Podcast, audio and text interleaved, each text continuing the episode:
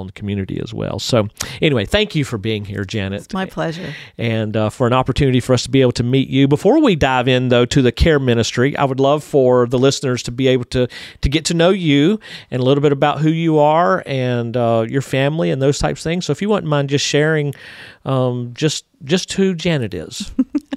Happy to. I'm a Midwesterner uh, from birth in Kansas City, Missouri area, and um, came to be here in Mooresville um, by way of Belgium.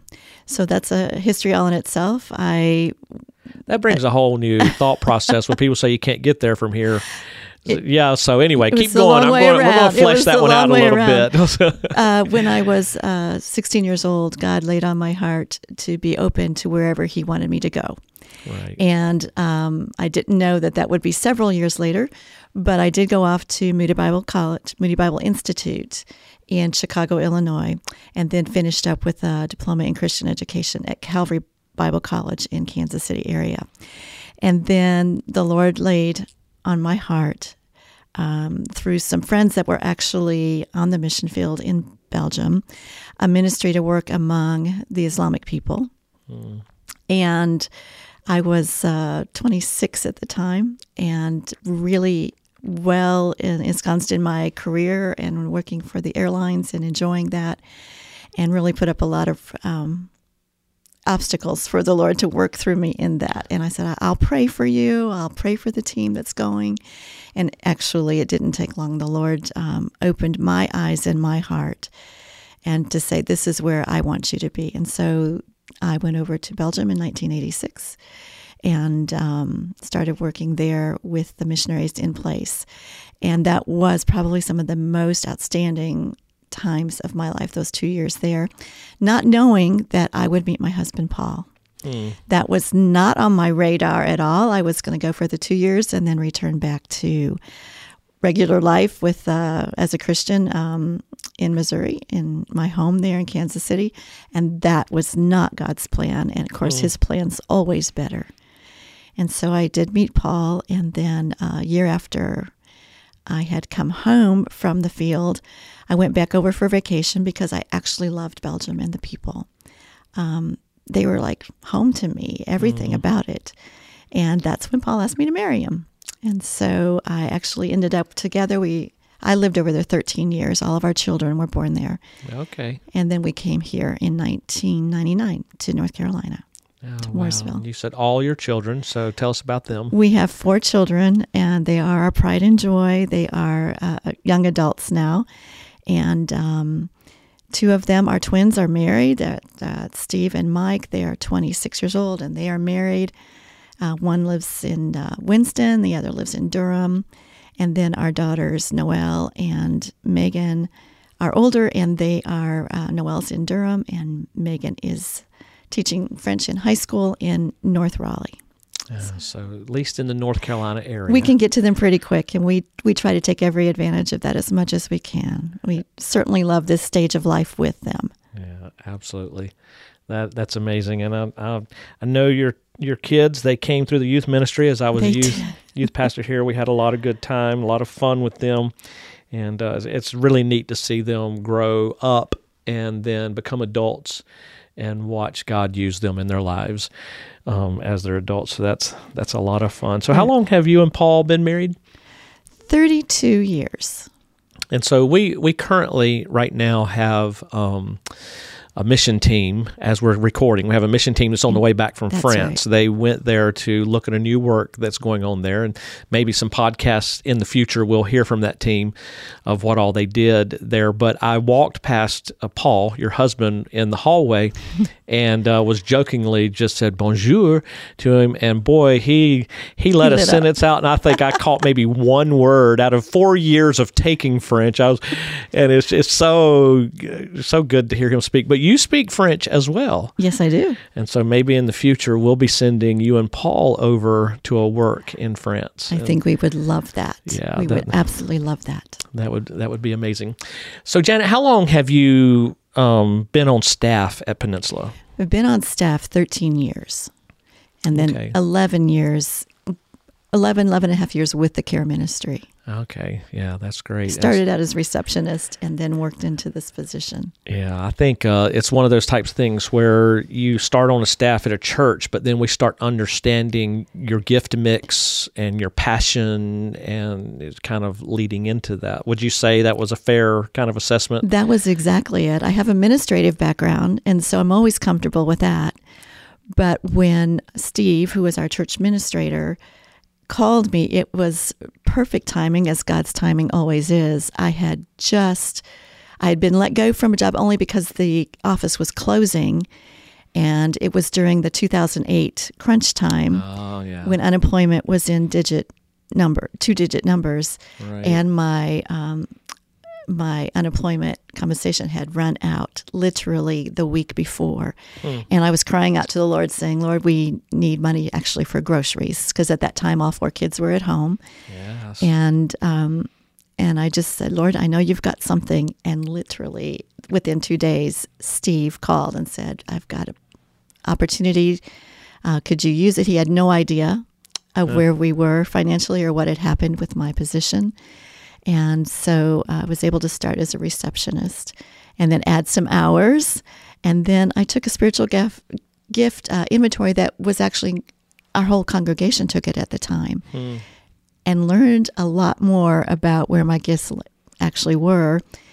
And the care ministry, when it came open, it just was just that timing that that's where one of the gifts that I had. Yeah, it just fit. It fit. It? Yes. Yeah. Yes, well, it, it, takes a unique calling and a unique personality to fill the position that you're in uh, in ministry, especially in as the culture changes and as needs change and arise and come up. It just takes a special uh, ability to be able to walk with the Lord and to get His discernment mm-hmm. in working with with folks. And you have been doing a phenomenal job here. And that's one reason I wanted the church to know about not only you, but the ministry that happens a lot behind the scenes. Um, right. People just don't know a lot of what's going on with this particular ministry. And so I think a lot of people coming, maybe even from denominations, might recognize it. We call it care ministry, but they might recognize the word benevolence. Right, that's a part, a great part of it. A benevolent ministry, and that is, like, that's what I was going to lead into. Is that's only a part of what you right. are helping with. Um, but let's let's break it down a little bit. Um, let's talk a little bit about the benevolence ministry, um, the the the helping those that that are in need um, kind of talk through maybe the week in the life of Janet in benevolence ministry. It varies and it varies by seasons, but um, always open to being attentive to the needs, especially within our church family. Um, we, as you know, have a very other minded and generous congregation and church yes. family that are always thinking of others. That blesses my heart just to be a part of this fellowship. Hmm. And that's one reason that we settled on, uh, on coming to Peninsula 23 years ago and have never left. Just the spirit of God among the people here and their attentive, attentiveness to loving on one another and caring for one another. So it's a pleasure actually to be in this position and have a church family that recognizes the need that there are people that have seasons in life where they are financially challenged in particular.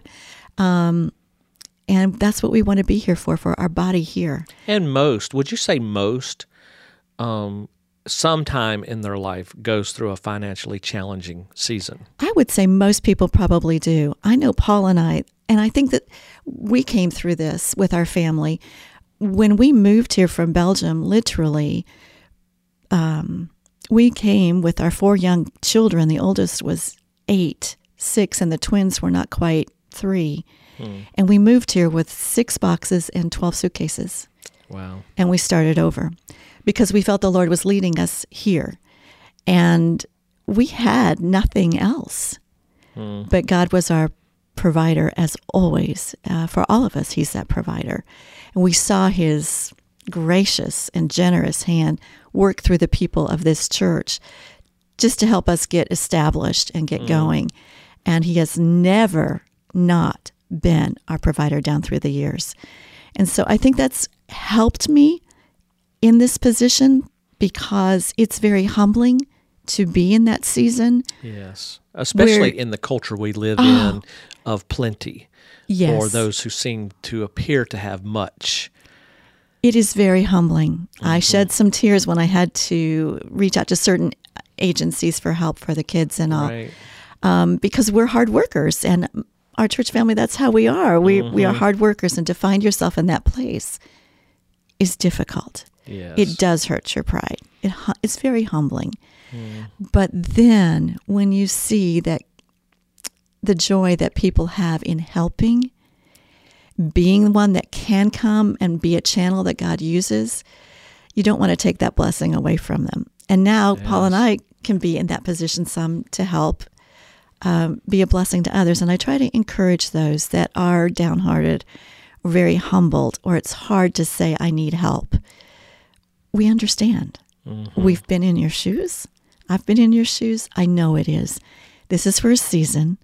Don't take the joy away from those who God's given to to help in this time. Yeah, and, and my perception of, of watching you do co- coordinating for families that are in need, I have heard you say a couple times that you put the need out to some people and we don't give names out we don't no, we don't say oh by the way this what we just say here is the need but i've heard you say several times you had to put the brakes on the response that's right. because there was so much response in helping. Absolutely. um, and that would be a fun part of it. Say oh thank you for your generosity. Maybe next oh, time oh, we, we've this need has been met and then some. It's a joy to be in this position in this in this church at Peninsula. It's just a joy. Yeah, and, and, and that's good. I, I know that uh, what we do here is with intention, right? Yes. And we want to be the body of Christ as God has called us to. And the benevolence portion, not just all of the care. Well, all of the care is kind of supported by Scripture, but right. the benevolence portion, I can think of Matthew 25 um, where Jesus is talking and and he's kind of asked a few questions about what it means to serve and those types of things, but he's telling them um, about uh, you know the end times, the final judgment, those types of things. But then he breaks into kind of a parable to kind of demonstrate um, what we're to be like. And this is in Matthew 25, and it starts at verse 31. He says, When the Son of Man comes in his glory and all the angels with him, then he will sit on his glorious throne. Before him will be gathered all the nations, and he will separate people from one another as a shepherd separates the sheep from the goats. And he will place the sheep on the right, but the goats on the left. Then the king will say to those on his right, Come, you who are blessed by my Father, inherit the kingdom prepared for you from the foundation of the world. For I was hungry, and you gave me food. I was thirsty, and you gave me drink. I was a stranger, and you welcomed me. I was naked, and you clothed me. I was sick, and you visited me. I was in prison, and you came to me.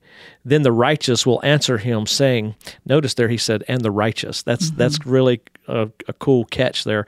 Then the righteous will answer him, saying, Lord, when did we see you hungry and feed you, and thirsty and give you drink? And when did you, we see you a stranger and welcome you, or naked and clothe you? And when did we see you sick or in prison and visit you? And the king will answer them Truly I say to you, as you did it to one of the least of these, my brothers, you did it to me. Mm-hmm and uh, it changes the whole idea behind benevolence. You know there's a need in a family, and then you meet that need, but it as it is as unto Christ. That's right. That we're we're doing it to Him, and so we've talked a little bit about the the aspect of helping those who are part of our body. Galatians speaks to caring for especially those who are part of the body, right. and that's really you know one of the the uses that I think God designed for the church. That's right. It's a testimony. It's a testimony to our community that we care for one another, mm-hmm. um, and and not only being unified in who Christ is, that in the unity, but also seeing that we care for one another. It's a huge testimony to the community. Yeah, absolutely. And then in the book of Acts, you see that the first New Testament church where they shared their stuff to be able to make sure everyone was cared for and loved on, that kind of generosity that was in the hearts of the believers. But there's also an aspect of helping those in the community, and that's a yes. total different ball game. That is um, for your job description. And uh, I kind of uh, I walk by your office often during the week, and um, I, I see you wearing many different hats you know so there's there's the caregiving for those who are a part of our fellowship mm-hmm. but then there's the caregiving for those who come from the community who are in need which is a total different ball game let's it, talk about that It is. When we receive a call or someone walks some sometimes they just walk in the door um, i'm the one that that will start working with them. Our first um, my first question usually is first of all to hear their story, what's going on, where their need is, and to be um, gracious to them. Uh, God brought them here for a reason, mm. but also to ask if they have already been to talk with the um, case managers at the Mooresville Christian Mission. Right. The reason we do that is because we partner with Mooresville Christian Mission, mm. and we um, give financially to them each month so that they can do the work they're doing among all the families that are in the Moores, greater right. Mooresville area. And they serve four to 5,000 families a year. And so we, we have given from our funding here, from our budget to them. So that's the first question I would ask. Have you been to the Mooresville Christian Mission? This helps us in a couple different ways the Mooresville Christian Mission because they have case managers and because they know other agencies and other ways that people can be helped far more than I'm aware of. Um, that's our first step for them to go through. Right. And then the case managers there will contact. They know that we're a church that's willing to help. We are not an agency, and that is one of the words I will specifically use with people that are coming from the community to ask for assistance. We are not an agency for that. However, on a case by case basis, we are happy to assist. Um, right. Um, and once we, we know everything is is um, is truthful and that there's a genuine need there. Right. And then we're more than happy to help. We have uh, a benevolence committee. I do an intake with them. I, they fill out an application that is quite detailed that helps us kind of see what's going on to get the bigger picture. To get the bigger picture. Mm-hmm. And then I will sit down with them and just talk with them, hear their story, um, try to give ideas that might be helpful in suggesting how they can help themselves, even as we look into what we can do to help with the critical need. Right. And a critical need would be considered as you know, housing mostly right now, mm. is what we're seeing. And that is an area um, in our Mooresville area that is a need with cost of living, um, apartment right. costs, housing costs are going up. Right. And so we don't, um, you can speak into this, but I'm just, we don't go buy a house for someone. No. we don't go, you know, rent the apartment for someone, no. but we help get them through that time with the hopes we can help them get back up on their feet. Yes. And that's the whole thing. It's not to to give a handout. That's not how I think we would be honoring the Lord God. I right. do not think that's what the Lord is asking, especially we want to be wise stewards of the monies that have been given mm-hmm. from our church family. We want to be very wise. We want to be gracious, but we want to use it well. Right. And so that's why we ask for a discerning spirit. That's why our benevolence committee um, is in prayer and uh, I turn that over to them. I do not make that decision when someone comes in from the community or it is turned over to them. But I do all the groundwork, so to speak, and then because uh, they cannot be here always at, at, to meet the right, person, right. so I'm the front person, um, so that they don't have to, you know, yeah, to, so to come from well explained, by the way. So that gives the picture that our benevolence to the community um, has a layered process. It does um, that allows us to be able to get um, that picture, and, and, it's always interesting to me that there are those that. For lack of a better way of saying it, want to play the system. That's correct. And they will come at the ninth hour and say that, yes. you know, my power is going to be cut off today and um, but you have done such a great job of being able to sit down with them and to one take the emergency out of it Right. um, to say okay let's look and see if this truly is an emergency and if it's not then i can help you with it if it is we can help you with it as well um, but then there's that process. So we check to make sure they go to the Christian mission. Once they come here, they kind of go through the process of your interview, fill out the application. Then that application is given over to the benevolence uh, committee, and then they review it, and then a response is given. So I think we like to have a seven day notice, right? That's Isn't that kind of the process? There's a lot of reasons for that. Um, we do not usually turn something over and handle it within that day unless we know for a fact that this is a genuine need, and then we'll do what we can. But it also helps people just coming in off the street and just asking for cash or asking for help immediately. We don't have time to really understand. and well, we don't keep enough. cash on hand anyway. We do not, and we do not give. Um, the audience might be interested in knowing we do not give to the one who's asking for assistance. We do not give any funds to them. Right. Ever. It goes straight to the cause. It does. If it's an electric bill, we we have That's correct. we pay the bill or those types of things. And um, yeah, so that's that's part of it. You were involved with uh, uh, a Feed North Carolina. There's so much of that benevolence that goes in. And I don't even know if. We're going to make our listeners tired thinking about your job. Is what we're going to do if we talk about all the things. Um, if you if you list that out, there was a time when we were doing the food bank here. we had the food pantry. That was a great time. Right. um, our people stepped up and were volunteers, and I never lacked volunteers. And we had the opportunity to minister to people as they came in, build relationships with them. The only reason we are no longer doing that here is just because um, we found there were fewer and fewer shoppers Right. coming for the food pantry in this area. Yeah. Yeah. And so, well, that's the way a good ministry does. It steps into the need when the need is there and when the need's not. You have to be flexible to say, okay, it's time to move on to another ministry and let this ministry right. go. And I believe that that's a healthy church that Mm-hmm. can step in and out of ministries as they're needed. So those were just a couple of the things we talked about. Let's talk about some of the other things that goes with the care ministry of Peninsula Baptist Church. Um, you, I don't have a list for you to do. Just kind of like bullet point them out for us.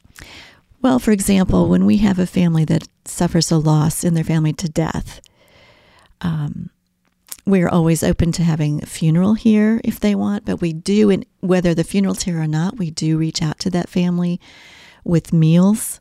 And then if the funeral is here, we do take care of that funeral dinner for them and their close family that are here.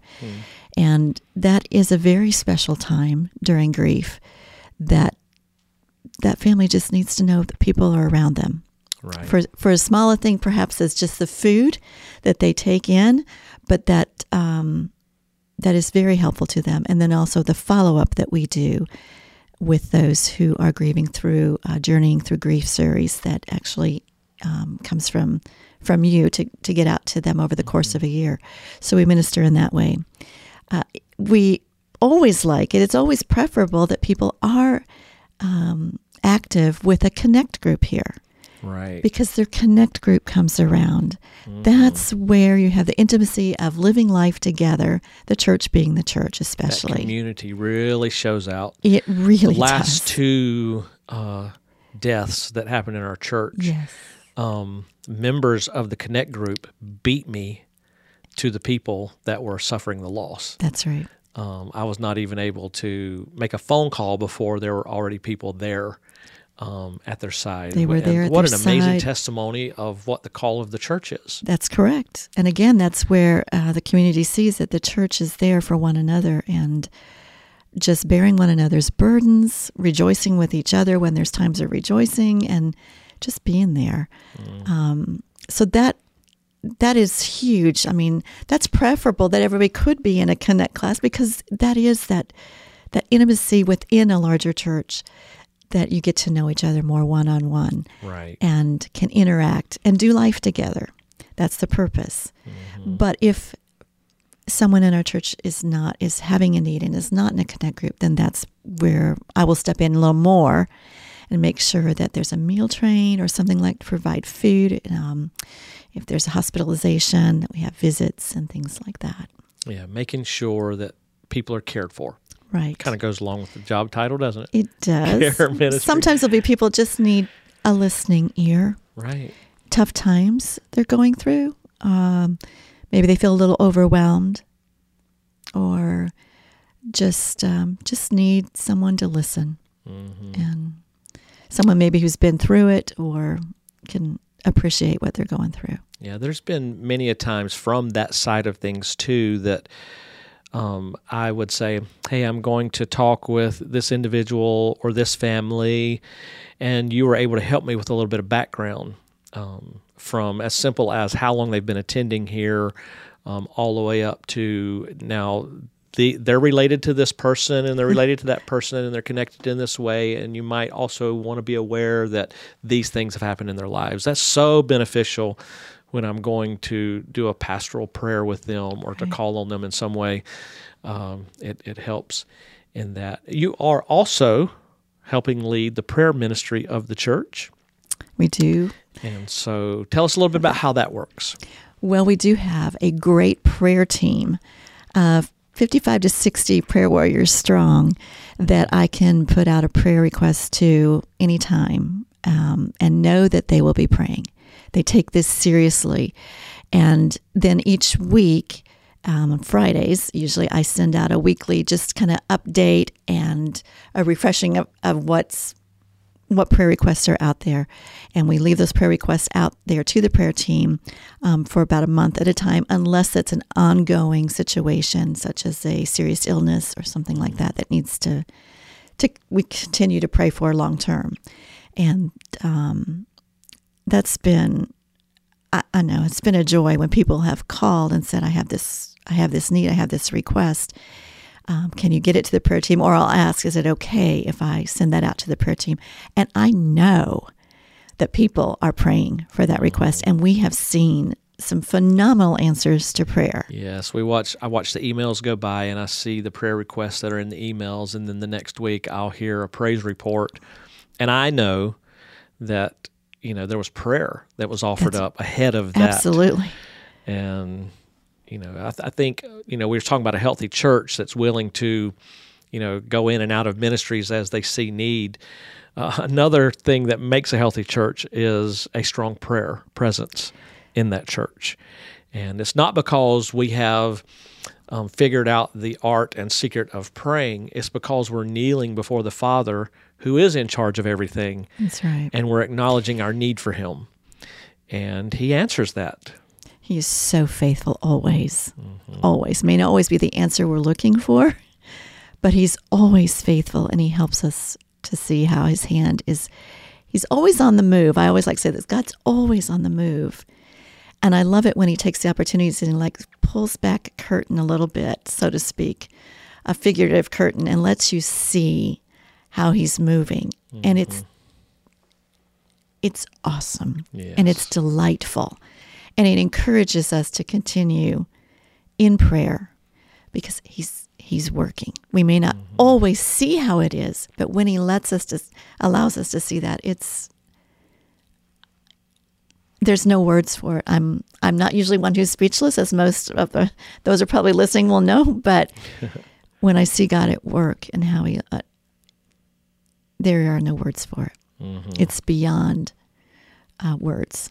Just how He pulls all the details together.